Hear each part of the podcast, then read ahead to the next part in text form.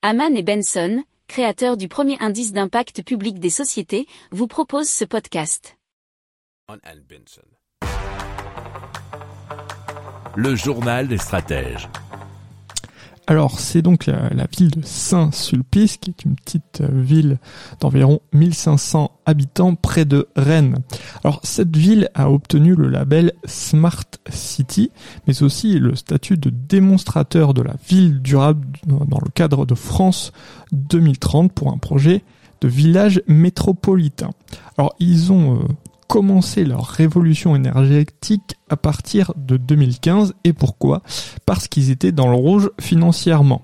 Et donc ils n'avaient aucune capacité d'investissement. Et dans ce cas-là, qu'est-ce qu'on fait? On serre les cordons de la bourse pour essayer donc d'économiser le plus possible. Alors cependant, il a fallu faire quand même un mini investissement puisqu'ils ont investi à hauteur d'une commune, c'est pas énorme, 20 000 euros dans un réseau de capteurs connectés via le réseau métropolitain LoRa, L-O-R-A, pour démarrer euh, bah, leur transformation. Alors les effets ont été immédiats, puisque en 2018, ils ont déjà réalisé 25% d'économie d'énergie.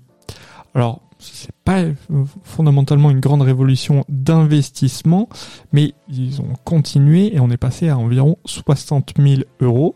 Et donc leur objectif entre 2015 et 2024, c'est de réaliser 40% d'économie d'énergie.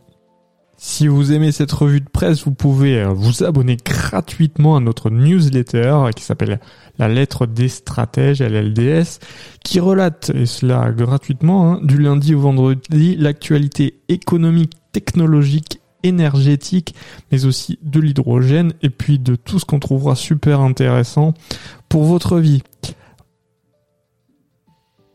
Pour approfondir ces sujets, Abonnez-vous à la newsletter de Haman et Benson, et écoutez nos autres podcasts, que vous retrouverez dans les notes de l'émission ou sur notre site internet.